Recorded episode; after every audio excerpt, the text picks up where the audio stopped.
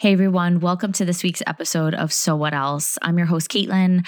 It's been a minute since we've had an interview, and this interview today with Ines Franklin is uh, just really special. I don't really know kind of how else to say it. You'll hear me kind of early on in this interview uh, open up and share with her a little bit about what's been going on with my mom. If you have no idea what I'm talking about, I explain it in the episode. Um, and I just feel like this episode was incredibly timely for what I'm going through. Ines and I get into um, a conversation about suffering and what the Bible says about that. And um, we kind of wrap up the suffering conversation and get into her life story, but then we do circle back to it at the end. Um, and she gives some really beautiful words of wisdom at the very end about suffering. So definitely stick it out through this. Um, and I, think you're going to be uh, definitely touched by the conversation about suffering and also touched by her life story that she shares very openly about. She had a very long, hard battle with shame just because of some things that went on in her life. She has experienced incredible life change and transformation. And I know that you are going to be touched by this interview in the same way that I was. So stay tuned.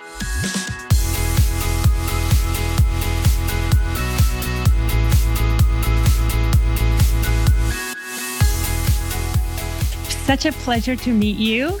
Thank you so much. It's such a pleasure to meet you. Thank you for taking time to do this. I know you have so much going on. I appreciate it so much.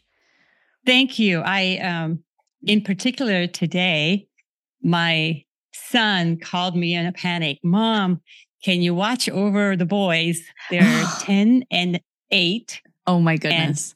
They're in another room drawing and I have rewards and threats all on. oh my goodness. Uh, well, I appreciate you sticking with the interview because I know how that is. My, do you know how many interviews I've done with my kids like out there and it's just like rewards you don't and threats. Like literally like do, yesterday I wasn't even doing an interview. I was putting my baby down for a nap and I told my older two I'm going to take a minute. Like, I'm going to be in there rocking her. Gonna, please only bother with me if there's an emergency. Because they were eating and I was nervous, like someone's going to choke. You know what I mean? So yeah, like, yeah, only bother yeah. me if there's an emergency. My little one comes in. Mom, we need more rice. I was like, not an emergency. So we had a whole talk about what qualifies as an emergency. What is an actual, like, I was like, yes. we had that discussion too. Yep. We discussed like what requires you to knock, what requires you to just plain open the door and say fire. It, right, exactly. Like I was like, if you are in danger, if you are hurt, if there's somebody scary here, like I was like, rice, not an emergency. Okay, ladies. So I get it. So How old are your daughters? You, it's fine. My oldest one is almost seven. Then I have a four year old and then a six month old. Oh yeah. Oh my gosh. You're so, in the midst of it, yes, girl. Yes. We are like in the weeds. So I love it. Yeah. Yeah. It's good. So I just appreciate you doing this. I just want to, okay. Your first name, do you say Inez or Ines? Ines. Ines. E- Ines. Yeah. Yeah. Think of Iran, Ness. Ines. Okay. Iran, Ines. Or I also say inescapable. You know, when you say that word, inescapable, yes. Ines. I love Does that. that help? Yes, that yeah, does. There's help. a whole Thank story, you. by the way. I don't want to be difficult. There's a whole story for why I pronounce my name the way I do. And it has to do with I had a lot of shame about my own past being Puerto Rican and being um, I, I, experienced discrimination when I moved to mm. New York when I was a little kid, just mm. simply because I was Puerto Rican. And that was so painful. I yeah. changed my name to Gigi for many years. Oh. So that oh. nobody would know. Like I thought I could just change my name and that would hide this. Yeah. And, uh, that nobody would know that I was Latina. And then when I was 23, I um I kind of got to that place where like, wait a minute, I have to embrace who I am. And so mm-hmm. that I would never go back. I didn't want to say it the way the English tr- pronunciation, Inez. I wanted mm-hmm. to say Inez so it would be clear I'm a Latina woman and I'm owning it in my heart. I had to own it in my heart. So I love that. I love so it's more so about much. me. It's more about me. People call me Inez and mm-hmm. uh, you know, a lot I, I, don't even notice it. It's yeah, more about sure. I need to say it a certain way for my own heart so that I don't so that I feel confident that this is who I am, you know. I love that. and I, I, I, think that's, and I love that story. I think that's a really cool story. It's so interesting, right? How yeah. we, um, we really struggle with identities. And yeah. I know I oh, did. Yeah. I struggle mm-hmm. with my identity and, uh, a name is such an important part of our identity. So, mm-hmm. yeah. How long were you going by Gigi? So I started going by Gigi when I moved to California. So I was 16. Okay. So I went six years uh, okay. Uh, known as Gigi. And it was so funny because I went to high school and I mm-hmm. didn't speak English.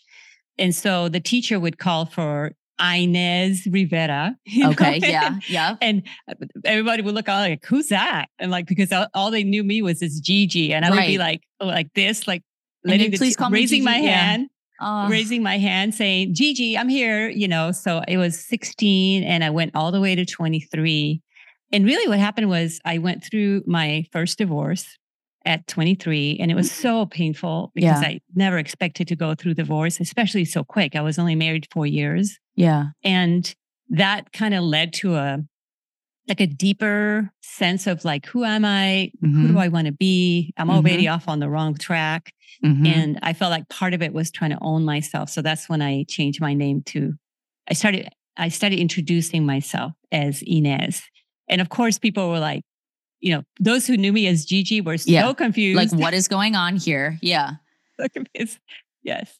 Uh, yeah. I love it. That's awesome. So I know that you also have though, like a really, really long yes. given name, right? yes, yeah. So, and that's not uncommon for those of us who are born and raised in Latino countries. Okay. Uh, the, the the the tradition is to have the last names of both your uh, mom and dad. So that means you have four last names.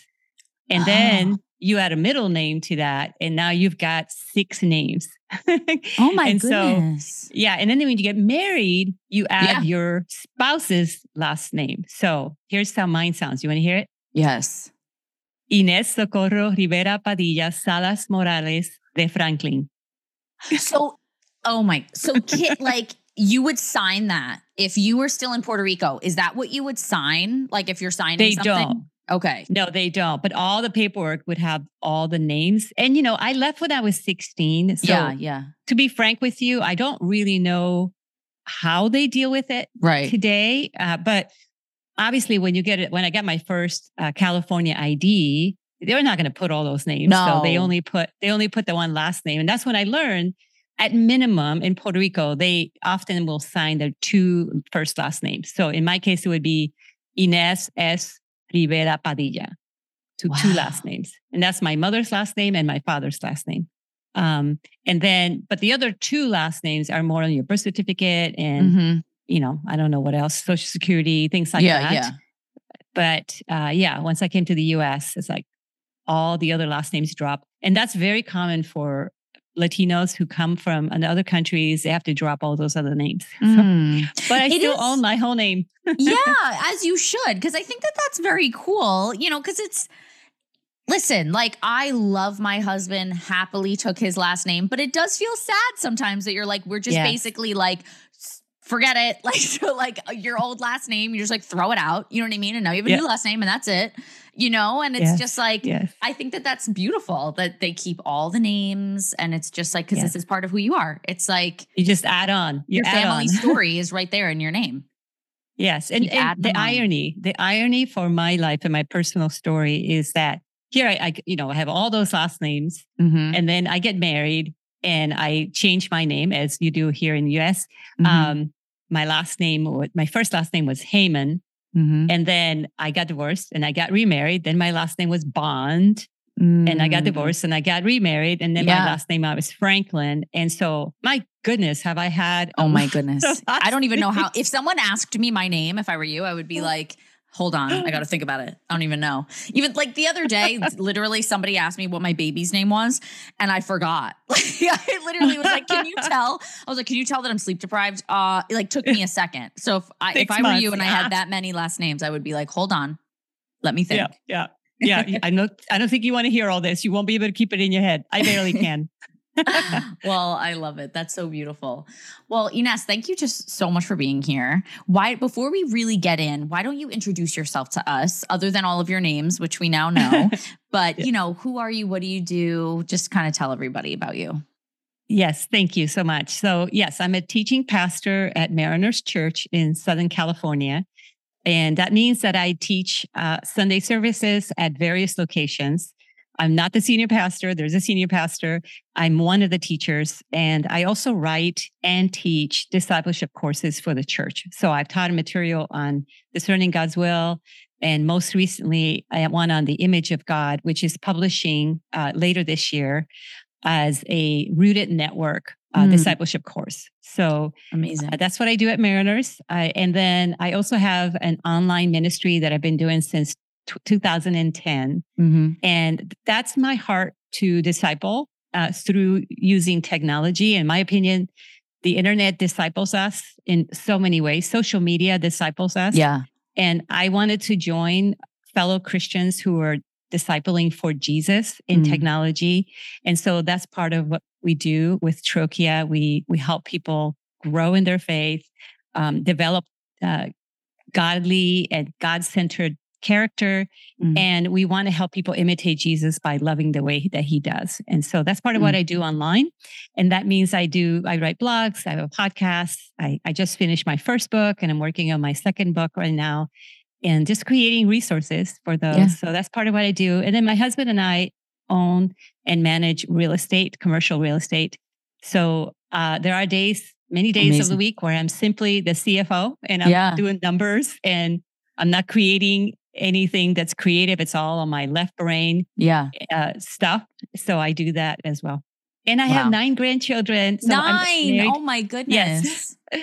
married to my dear friend Jim Franklin. And he and I have a blended family. So he has two daughters. I have two daughters and a son. And so we have five children, wow. nine grandchildren, and one uh, that she's 15 weeks now. Aww. So we'll have our 10th grandchild early next year. So I'm also very busy as a mom and a yeah. nana. Uh, so yeah. It's a, it's a good, it's a lot of stuff going on.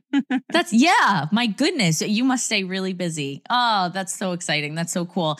Uh, that's fun that you'll have 10 grandkids. So on my husband's side of the family, my baby that I just had, she's the 10th and the last. Nice. So it's like nice oh. round number, and then it's like, and everyone's done. So okay, okay. I think we'll have more. yeah. This, this, is my daughter's, my the younger daughter's first baby. Okay. So yeah, yeah. I think they might have more. Well, God willing, of course. Yeah, right. Right.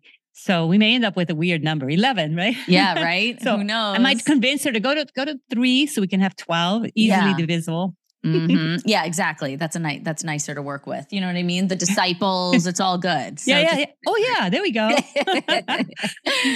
yeah. Uh, well, Ines, this is so good to get to talk to you because this is okay. This will be a weird way to start an interview, to be honest. But I'm just going to be like so honest with you normally, you know, in the weeks leading up to an interview, I am like a complete stalker of the person. Like I read every word that they've ever written and I listen to every interview they've ever done.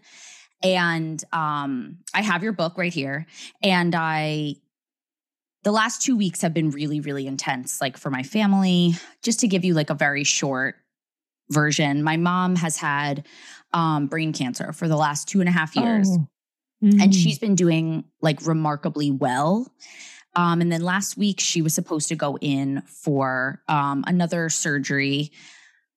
And b- right before they started, they noticed that some of her levels were off and they discovered that she had um, masses in her abdomen and they didn't know where they came from. It's been a whole thing. So basically, they stopped the surgery she was in the hospital for till Saturday. She got out, she's home, but she's honestly like she's very sick. Very, it, it happened very, very fast. She went from being uh, doing really well to being very sick and you know we're we're not getting like a lot of clear cut answers from doctors and things like that. And so why am i telling you this? I'm telling you this I'm because so sorry. thank you. Um you know earlier this week i was like how am i going to do this interview? Like i i'm not going to be able to prepare the way that i want to prepare. How am i going to talk to this person? Like i i'm i should just cancel this. Like i can't i can't do it. So on monday i was like i'm just going to email her and say i'm sorry like things are going on. I can't do this interview. And I picked up your book and I was and I just started like flipping through it. Like I, people can't see me, but I just kind of like did one of these where you just kind of fan the book open. And it's the your book opened to chapter 12 and the title of that chapter was The Journey is Mysterious: What to Do with Suffering. I'm crying. Mm-hmm. And I just felt like I think God really does want me to talk to her this week. Because, you know, this is a, a time of, of really deep suffering in my family. Watching my mom suffer a lot. I've been with her every day and it's it's been very hard. Yeah. My dad is suffering. We're, you know, it's been very hard. And I just felt so struck by that that I was like on the verge of canceling this interview. Like I was like, I'm not going to do it. And then I flip open the book and it's like, what to do with suffering. And I was like, that's weird, you know? And so, yeah, oh my gosh. I immediately just like read the chapter and I was like, I'm going to talk to this woman, you know? Mm. And, um, so first of all, thank you for your words in your book. Um, it was encouraging and it was a good reminder. And so, something that I really did want to talk to you about is that you talk a lot in that chapter about how we should use times of suffering to ask God to deepen our wisdom. And like, I actually had not heard that before. You know what? Like, mm. I've been a hmm. Christian my whole life. And it's like people say, like, we use times of suffering, you know, to draw closer to God, to, you know, we ask for comfort, we rely on Him heavily, all of these things that are true. But I had never, I don't think I'd ever really heard someone say, like, when you're deeply suffering, like, you should ask God to deepen your wisdom. Like, it doesn't seem like it connects you know? And so then, like, reading that chapter, I was just really, really struck by that. And I just feel so anxious to discuss that with you. Oh my gosh. Well, first of all, thank you. Thank you for um, sharing your heart and sharing your story. And um, I would have been fine if you said, hey, let's reschedule, just so you know. know. that would not, but um, I love how God works. I yeah. love how he shows up right when we need him and the way that he he he does, which is so unlike anything in this world. And yeah. I, I want to believe that there are people listening who maybe they're going through a really hard time right now as well. And yeah. I pray that as you felt seen, mm-hmm. that they too will feel the Lord is upon them, looking mm-hmm. at their situation. He hasn't left. He hasn't left the scene. He's still walking yeah. with them. So that is so comforting. And you know, this this was a very important chapter for my book, mm-hmm. but I intentionally put it further into the book mm-hmm. because I, I want to be so careful with this topic of suffering. Yeah. I, I, have suffered in my life, but there are others who have suffered so much more than me. Mm-hmm. And we suffer in different ways, right? We all have different experiences of suffering. And so, in talking about suffering, I wanted to be sure I had some, what we call street cred with my readers, that they would mm-hmm. know that that I'm coming at this subject with some information, but I, I recognize there's some suffering I don't know. I, mm-hmm. I, and I might be careful to speak about because I might be out of place in what mm-hmm. things that I say. Mm-hmm. And so, and I love that God put in my heart the book of James, mm-hmm. which was really that chapter was what caused me to say what I said. Yeah. So just for the hearers, it's mm-hmm. not that I came up with something on my own thinking, mm-hmm. oh, it should be wisdom. No, it's yeah. actually, I was so challenged by the words of James. Yeah. And how he talks about suffering and he specifically calls us to to seek wisdom in the midst of suffering. Mm-hmm. And the more I read and studied James, the more beautiful that truth became mm-hmm. and how it then informs all the other things we need in our time of suffering. So we need comfort mm-hmm. and we need peace in our hearts and we need healing. We need endurance because sometimes the suffering is long and mm-hmm. so, so gritty for so long. And we need uh, the ability to see past it because we can lose hope. Yeah. We need all those things. But James says it begins by seeking God for wisdom, is how we get all those other things. And that blew my mind too when I wrote mm-hmm. when I was studying and I couldn't wait to share it. I yeah. had a friend, I have a friend who literally as I was writing this chapter was going through trauma after Mhm. trauma after trauma. Her whole family, it seemed like it was not this person, that person. These things were happening that were like Mhm. sh- every time something would happen, it was so shocking to them. yeah. And then it happened to her. She had something Yeah. happen to her Mm. and came up with her and her husband. And it was like, she was like, okay, I'm done. I can't Mm. take another Yeah. event. I can't, I can't handle this much suffering. And I, I, I had her in my heart the whole time I was writing this chapter. Like, Mhm. God, what would you want to say to her? Because I don't know what it's like to be in her shoes Mhm. and what I would need at that moment. And uh, yeah, I'm grateful that not only did God give me something to teach me, but it, it helped her. She read it. She was so, so grateful. And Mhm. I love that God ministered to you Yeah. even from that chapter. Yeah. Absolutely. And I know that you talked about in the book um, that early on in your career in ministry, you were working in a hospital and you would come and like pray with people who were going through awful. oftentimes the worst the worst day of their life, you know? Yes. Um, and I just was so struck by how you s- shared some stories of, you know, like you would be at the bedside of a baby that was like hours old or days old, you know, and sometimes you would see a miracle and Yeah. the baby would be saved and would live. And sometimes it would be the opposite, you know, and you Yeah. would be there Yeah. as people, you know, said goodbye for forever mm. to their loved one. And I mm. just wonder like how did that did that impact your faith at all? Because we'll get to this. We're going to have you share your story in a minute. But, you know, you didn't really come to faith, true deep faith until later. And then Yes. seeing these tragedies like so up close and personal so quickly, did that rock you at all? No, no. Um, and I, I'm trying to think of why, but I'm not Mhm. going to go there because I, I may not have a good answer, a, a complete answer. I don't mean Mhm. good, but a complete answer Mhm. as to why. But no, it, it's, I felt like that season was God was using it to reveal to me, me who he was, who he had created me to be Mm. and who he was um, developing. Mm. Uh, as a chaplain, I, I became a chaplain for a year. I, I was supposed to be only 10 weeks. Mm. And I learned so much about myself, who God wanted me to be, about God, Mhm. about there's the, the biggest questions are asked when we are facing death. yeah. But when it comes to the, the death of a child, because I was at a children's hospital, those questions feel like they've been put on a megaphone. Yeah. So our parents, right? Our parents, our children, those losses are so, they cut so deep. hmm And um, when it comes to children, we, we ask questions as to why, like Yeah. why this just seems so unjust.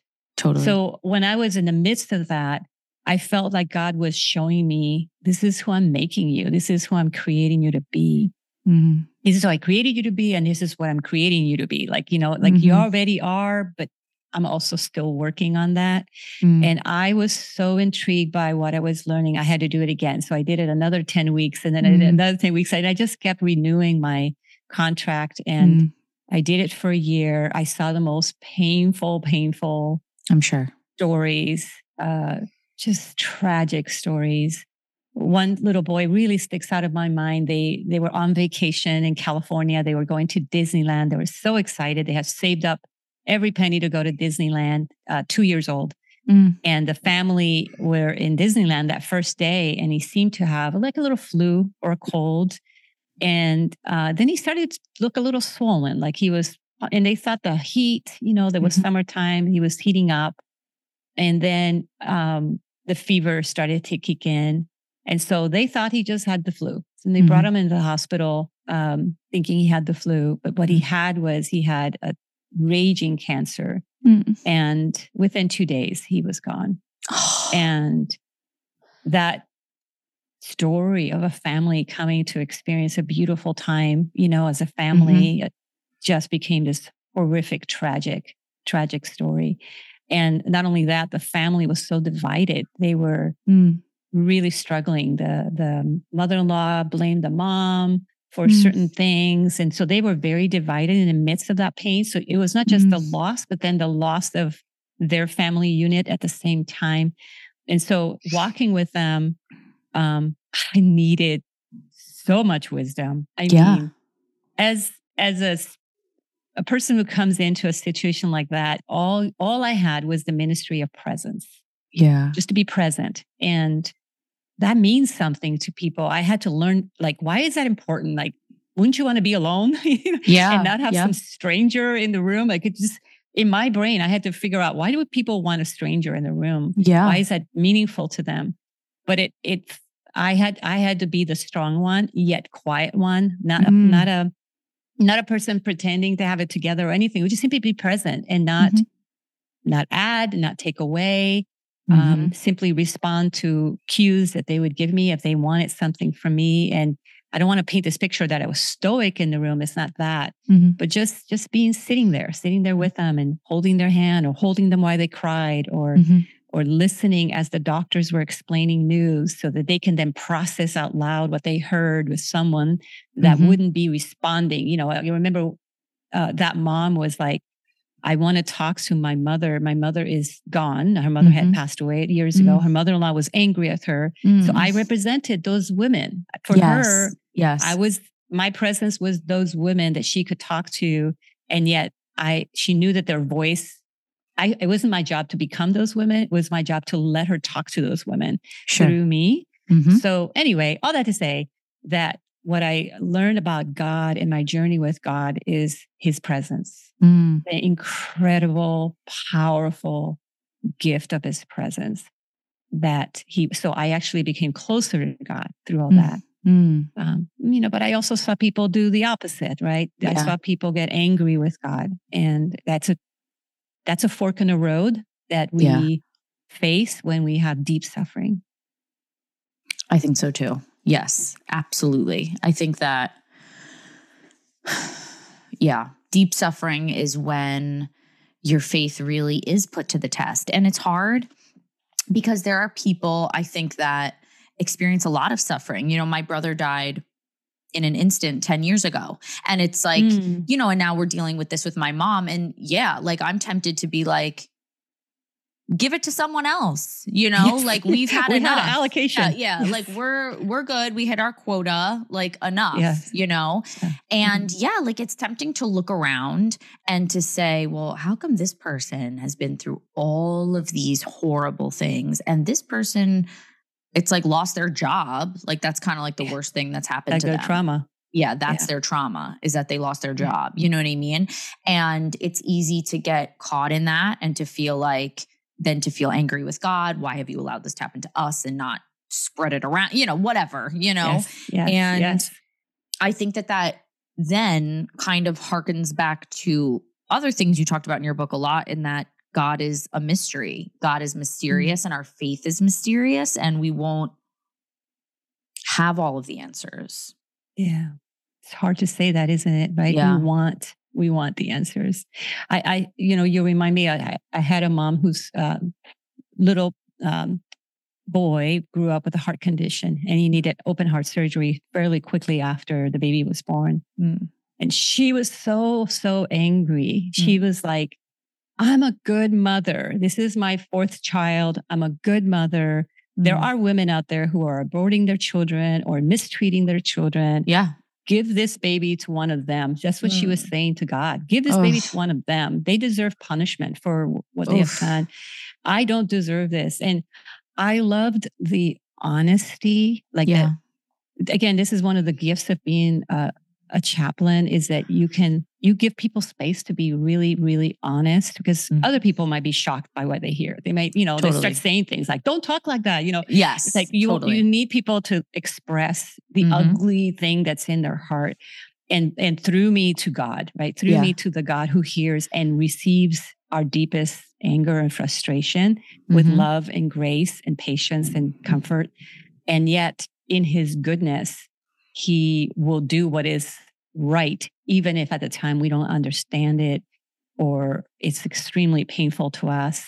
mm-hmm. and a God that knows suffering, who has mm-hmm. been through suffering. So he's not oblivious to how painful this is for us, mm-hmm. but he knows suffering and we feel seen by him. And so she, you know, the baby got went through the surgery, did really well through the surgery. It was obviously a dangerous season for a mm-hmm. while for, for mm-hmm. this little boy. And I came and pray with her. Every time I was in the hospital, I would go see her and pray with her. Mm. And at the end of that season, you know, she was in a different place, but she had yeah. that dark, dark, dark moment of, yeah, give this to someone else. I don't yeah. want this pain. Yeah. Yeah. And didn't Jesus do that in the garden? He said, yeah. Lord, if this could pass, if, you know, this cup would pass. And the answer was no. The answer was no, you know, and obviously this, I love the Bible because it shows us both the humanity of Jesus, mm-hmm. who would react like we would. Can someone else get this? Not me but also the deity of Jesus who said, I choose this. You know, the authority you have, right? He chose to go to the cross. So he both chose to go to the cross, mm-hmm. but also in his humanity, he understood that the depth of suffering that wants a way out, you know? Yes, absolutely. Absolutely. so much to think about. There's so much there. Thank you so much. Um, let's backtrack a little bit and let's start at the beginning with you because like you've given us little tidbits of your story and i just think that your story is so fascinating and encouraging and just all the things so i know that you grew up in puerto rico you were raised by a single mom right Yes, yes. So one of seven children. I was wow. number six of seven. oh my goodness. and you know, when you're number six, you're not the baby. Nope. I mean, you're like invisible. Right. my mom was overwhelmed. Mm-hmm. By then, my oldest sisters were really surrogate moms. They yeah. were, especially my oldest, oldest sister. She was, she never had a childhood. She became a mom mm. at a young age. Uh, uh, the, you know, my mom's support. And yeah. so they, yeah, so that was hard to grow up, not really being seen because mm-hmm. although my mom obviously wanted to spend time with all of them. There was just so much time in the day. I mean, I, mm-hmm. I have five children now and it's hard. Right. It's hard to keep of track course. of everyone. Totally. So that was hard. And I grew up in abject poverty. So we, mm. we really struggled with our finances and um, a lot of, you know, food insecurity and a lot of insecurity with just our safety and our way of getting around. We didn't have a car. Mm-hmm. There were some basics that we just didn't have. And so that was a hard way to grow up. And yet at the same time, I'm just so grateful because there was a lot of beauty also in the way I was raised. And, and especially I talk about my, my abuelita, my grandmother, mm-hmm. who was my spiritual mother, mm. who took it upon herself to uh, take us to church, Mm-hmm. to take us to in the, in the Roman Catholic Church is catechism, which is basically your education on on faith, and, you know, that was her heart. She prayed for us. She prayed for me from what I'm sure from the time I was little, because she gave me my names, but all the way through her last breath. She died at 99 years and 11 months. Mm. And she di- she prayed for me. She would write me letters telling me she prayed for me. Aww. But I was so um, intent on being the one in my family that was going to escape mm. the poverty, escape the struggle, escape mm-hmm. the drama. There's a lot of drama in our mm-hmm. family alcoholism, there was abuse, there was mm-hmm. a lot of stuff in my family. I wanted to be the one to escape all of that. And so yeah. as soon as I got old enough to run from all that, I did. Mm-hmm. So I was 18 when I moved out of my house and 19 when I first got married. Um, and I thought, okay, I'm going to start life on my own. But yeah. you know, I didn't have the wisdom mm-hmm. and at the time at all and I didn't choose well. And I ended up in an abusive relationship that um, other people had to intervene for mm. me to mm. get out of. Oh. And so I did, I got divorced uh, four years into our marriage, mm-hmm. had a son. Uh, in fact, his birthday was yesterday. He's 39. Oh. Wow. Oh my goodness. and, uh, but, you know, I was so hurt that I got divorced and yeah. I didn't want that. And my abuelita would write me letters because, first of all, I married someone who was not a Christian, even mm-hmm. though I wasn't a Christian either, mm-hmm. you know, mm-hmm. she was praying for me. He was in her mind, he was nowhere close to ever being a Christian. I don't mm-hmm. know. So hopefully she prayed for him. I still pray for him. Mm-hmm. And uh, I got remarried and had two daughters, mm-hmm. was married 15 years. And unfortunately, I ended up in a second divorce. So the last five years of our marriage were really, really hard. And um, the end result was that we ended up divorced. And I then felt like, okay, I'm the common denominator here. Mm. Something's wrong. I can't, I can't blame, even though I had reasons for Mhm. these divorces. And Mhm. you would say, if I shared you with you the details, you would go like, oh, I, I get it. Yeah. But at the end of the day, hey, I'm the common denominator between these two. So something's wrong with me. Mm-hmm. And I decided I didn't want to get married ever again Mhm. and that I was done.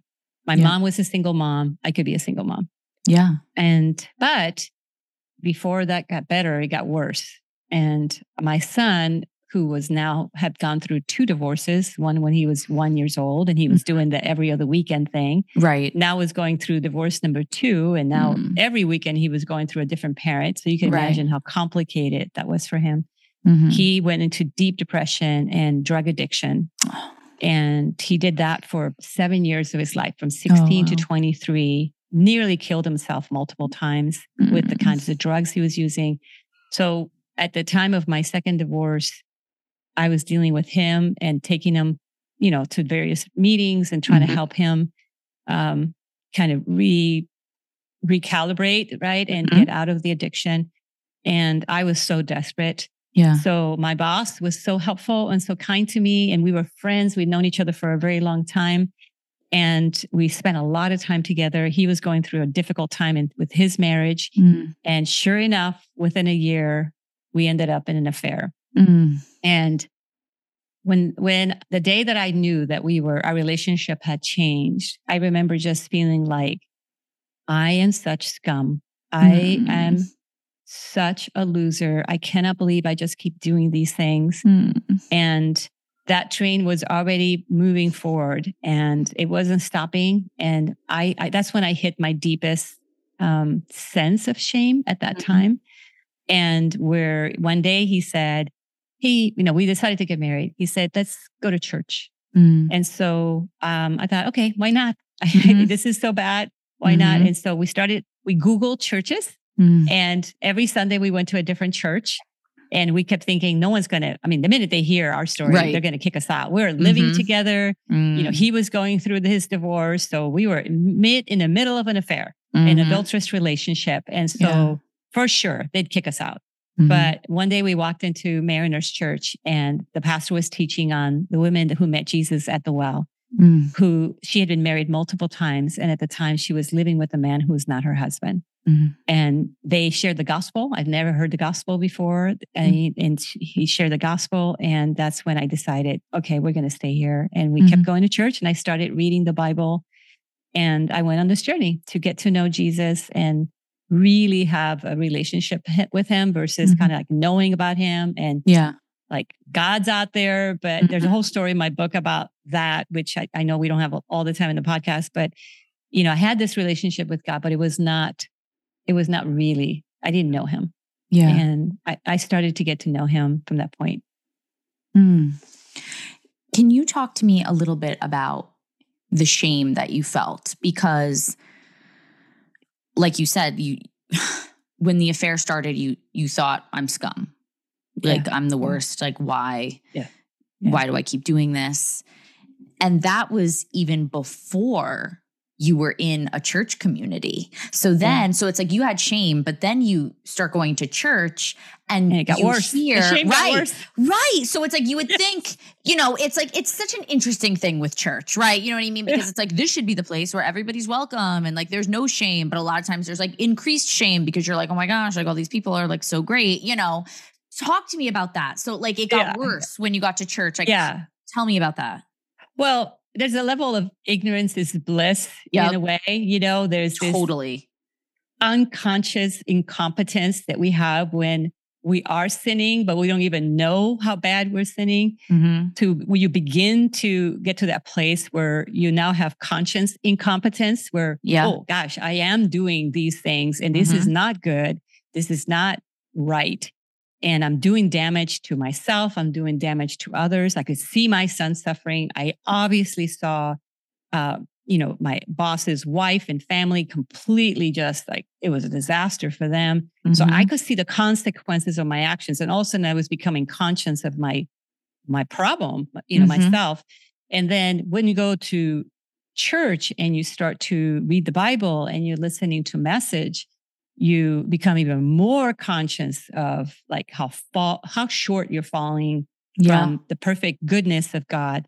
And yeah. in fact, my pastor used this uh, image of I live in California, and mm-hmm. just outside of California, there's an island called Catalina. Mm-hmm. Really don't know how far it is, but let's say it's far enough that you can't jump from Southern California right. to Catalina.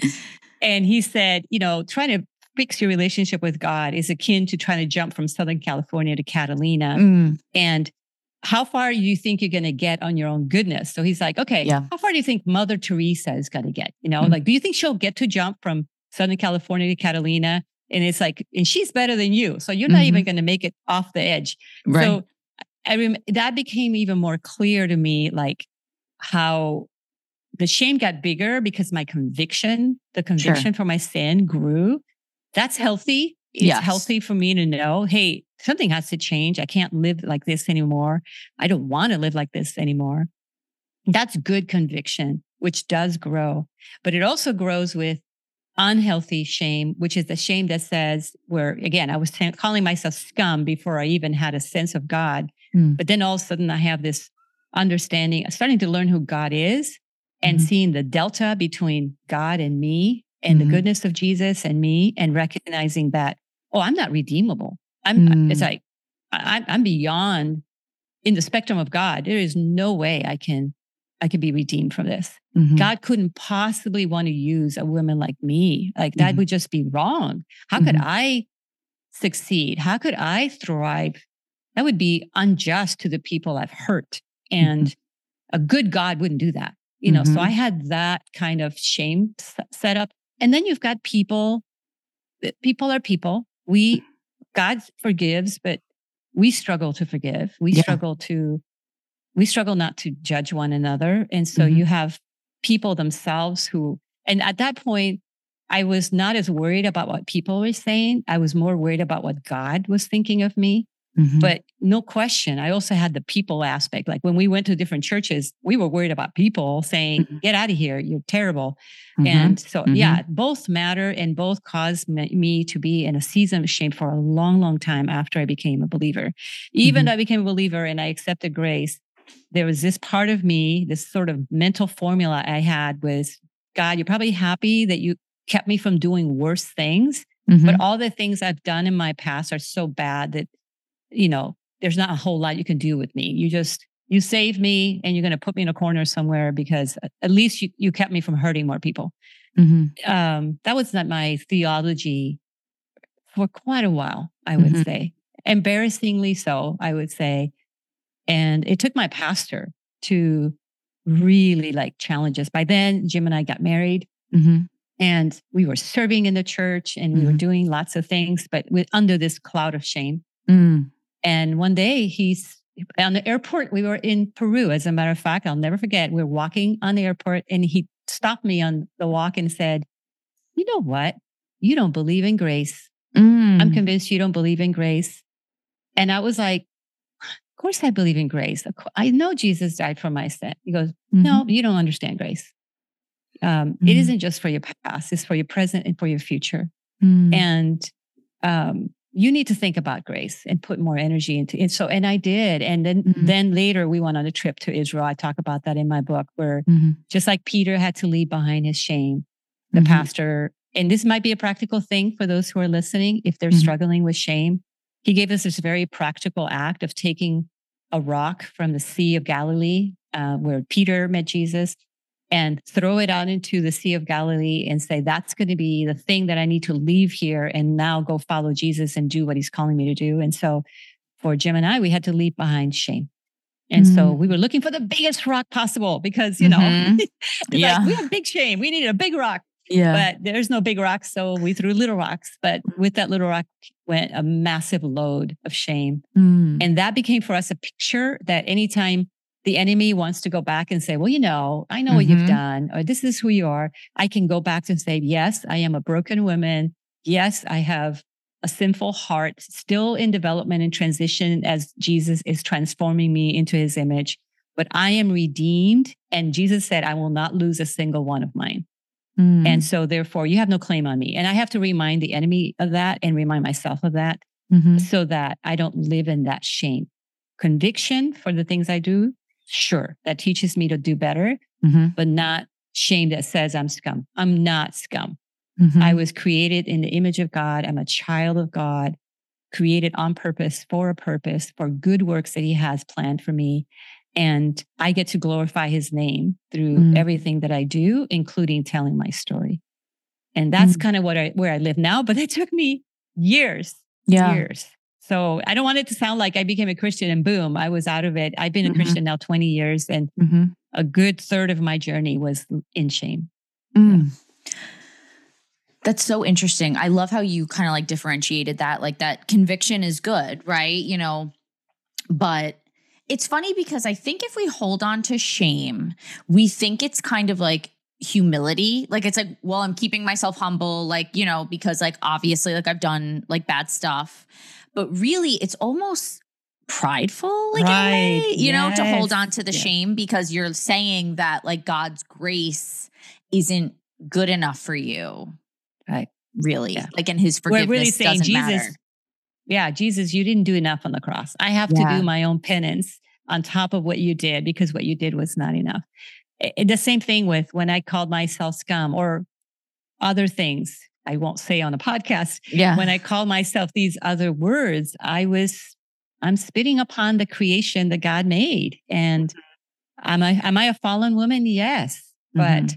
I, I am redeemable because God cares about his creation. He loves his creation enough to send his son, mm-hmm. uh, that he would give his life for our freedom from mm-hmm. the bondage of sin. And that's how much God loves me. Why would I speak poorly about something he created, you know? Mm-hmm. Um, and so I had to learn those things. Those are things I had to learn along the mm-hmm. journey of faith. Yeah. Still learning. I don't, mm-hmm. please don't, don't think I've arrived, but yeah.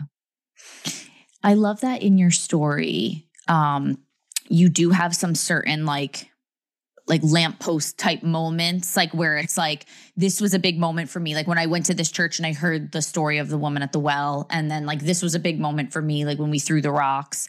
But and so like those are big moments where like huge change did occur and like it changed things for you but you're also really clear about it's not like a light switch type of thing where it's like your right. life is like All this and now it's going in the opposite direction like it's a slow change indeed indeed those moments in my mind are markers yeah that remind me that god is intent on fixing that you know that there is a god is at work in my life he's mm-hmm. present and that he is intentionally trying to make me more and more like Jesus. Mm-hmm. So they just remind me that that's the path I'm on, that I'm not, I'm not, I'm in a path of transformation. Mm-hmm. And they help me have hope for that because sometimes I know I felt this in the past where I feel like, why am I not over this already? You know, mm-hmm. why isn't this over? Totally. And, and that, that, that thinking that somehow, okay, because I had this moment, now it's gone. Mm-hmm. Okay, I don't I mean, I do believe that can happen. Don't don't get me wrong. God can do whatever he wants. Yes. But I have a pretty stubborn heart. My goodness, I was not a Christian until I was 40. Right. So I personally have a prideful and stubborn heart that mm. It just takes more time for God mm-hmm. to get to me. Um, mm-hmm. and for it to be really change a lot of embedded things in me mm-hmm. that have to be rewired. Mm-hmm. And so that takes time. And yeah and in, it's in that time and the way that God works that I see his hand even more powerfully because I see his presence long term. I mean, how often are we like, a friend is suffering and we're like, we want to go and help them. I'll cook you meals. I'll do your laundry. And like week two, you're like, okay, can we get back to life? totally. move on. Totally. You know, can you be okay now? Because like I got my life to go back to. Yeah. And we think God does the same thing. God doesn't yeah. do that. He sticks with us a long time and mm-hmm. through all the different processes. Yeah. So good to know that. Absolutely. Absolutely. And I know you kind of started to say this before, but then you're like, I know we don't have a lot of time, you know. So, and I appreciate you being sensitive of time, but I did want to just circle back to that. Like, you know, you've said like for your first 40 years, like your grandmother like prayed for you and talked to you about God. And it wasn't like you didn't grow up like in a spiritually like like in a spiritual vacuum where there was no, you know what I mean? Like there wasn't like Yeah. no God in your life. But obviously, like you said, like it, he wasn't really like real to you. Right. Right. Can you right. Just go back and give a little bit more about that transformation for you? Like about how like he became real to you. So when I got deep in my suffering, and by the way, something I did not share, in addition to being divorced twice, which of course I did not want to experience ever, let alone Mhm. twice, I didn't want to be a divorced woman like my mother. Mm-hmm. I didn't want to go through multiple divorces in, at the time that I saw other people go through. I didn't want any of that. I certainly didn't ever expect that I would have an affair. mm-hmm. And, but two things I forgot to mention that are really important to how God has transformed me is that when I was 18, when I was dating the first man I married, I got pregnant. And Oh. he was like, We've got it. No, this is not going to happen. We can't have a baby. And so we had an abortion. Mm-hmm. And then we got divorced. And I was dating the man that I married that I had two children. And I got pregnant again. Obviously, we were having sex before marriage Mm-hmm. and the I wasn't really sure that I wanted to marry him. So I had already aborted one child. I thought it's no big deal. It's just a cell. It's not really a baby. And I got a, I had another abortion. Mm-hmm. And so I had that too, the shame of the which are to me of all the things that I've done, are, it's the sad, the source of deepest sadness Mm-hmm. because I love children. I love my Mhm. grandchildren. And I now know that this wasn't just a clump of cells, that Mhm. these were children. And those thoughts plague my heart all the time in my mind. Mm-hmm. And it's pretty painful. But what was happening as these things were occurring was I had a combination of anger towards God Mm-hmm. and frustration with God, and also understanding that God was out there somewhere. So at least I wasn't alone. So I Mhm. had this is what I kind of grew up with. Mm-hmm. In in my book, I share the story of being very young and actually hearing the voice of God. Mm-hmm. But what I heard from God was three statements, which was, "You must endure. I have a purpose, and I will be with you." Mm. And I didn't like the first one. You must Mhm. endure. Right. And I did have to endure a lot of things. So I was angry at God for that. Mm-hmm. And I didn't understand what purpose could he possibly have that's good because nothing in my life was showing that at all.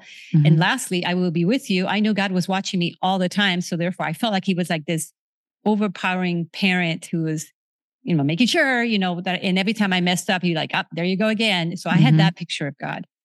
It wasn't until I started reading the Bible and uh, I started reading the Bible about six months after we started going to Mariners Church Mm-hmm. that I started to see the heart of God Mm-hmm. and his heart and desire. I was studied in the Old Testament and seeing Mm. him creating a nation and wanting a nation to be blessed, to be a blessing, and they behaving so poorly. And he was so patient with them. And eventually he had to punish them, but it took years Mm-hmm. for them to get punished. And then as soon as they cried out, he forgave them and brought them Mhm. back and he saved them. And I saw this heart of God that was Mhm. so different than the God I had created in my mind. Mm-hmm.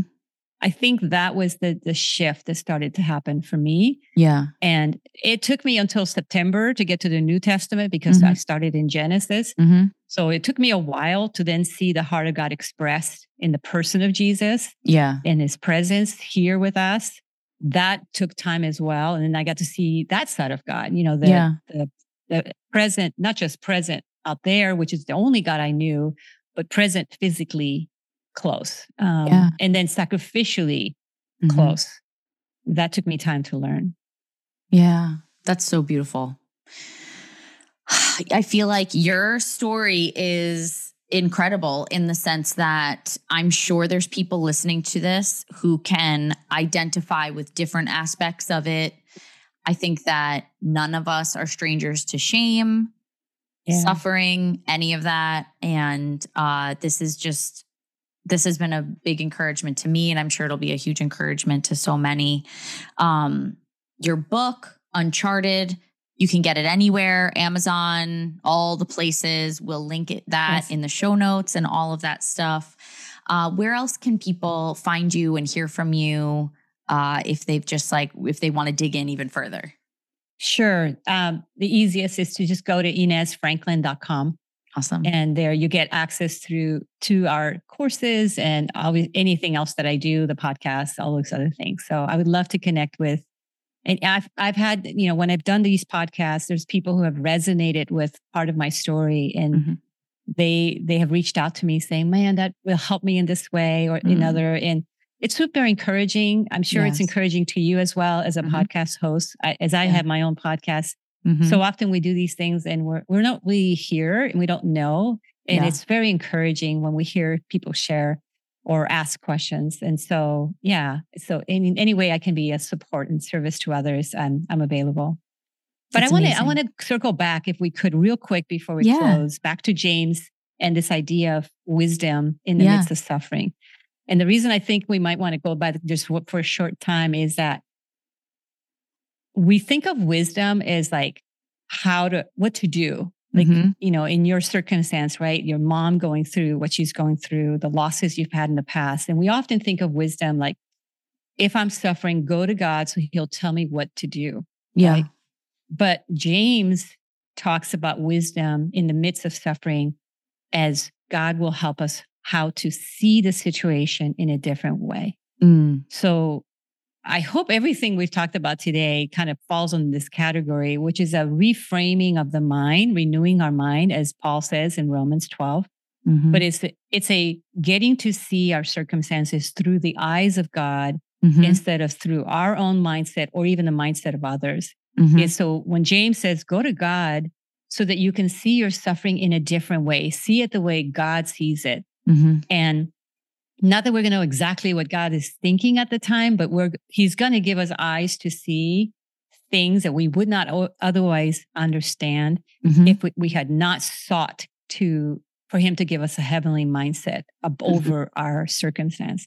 Mm-hmm. So, yeah, in closing, for you as you navigate this really deep storm that you're in the mm-hmm. middle of, mm-hmm. I, I just remember Peter sinking in the middle of it mm-hmm. and Jesus being right there close um, in this picture of fixing our eyes on Jesus, meaning, mm-hmm. look to me, I will give you what you need even here. Yeah. Uh, you're not going to get it from anything else. You're going to get it from me. Mm-hmm. And uh, because I'm above it all, I can see it all. I see past your circumstance. Look to me. So, mm-hmm. my prayer for you in all of this, um, yeah, is that the Lord will give you his wisdom, his, uh, his eyesight, mm-hmm even his heart for all that's happening. Uh, yeah, and I'll be praying for you and your mom. Thank you so much, Ines. That means a lot. Thank you. That means so much, truly. And like I said, I think that God arranged for us to have this talk this week. So I just thank you so much for being willing to chat with me and take this time. And I know you have grandkids at your house and they Who knows so what good. they're doing. Yeah, right. hey, you're still, you're fine. No one knocked. So let's just pray that nothing is broken in the other room. That's right. Nothing we can't fix. It's okay. exactly. Thank you so much, Thank you. Ines. Thank you. God bless you. Hey, thanks for joining us today. Don't forget to subscribe and follow on Apple Podcasts, Spotify, KaitlinElliott.com, or wherever you get your podcasts. And hey, if you want to toss us a five star rating, I would love you forever. Check us out next week for another new episode. And don't forget to follow us on Instagram at so.what.else. Editing and all that stuff by Matt Carpenter with Parable Productions.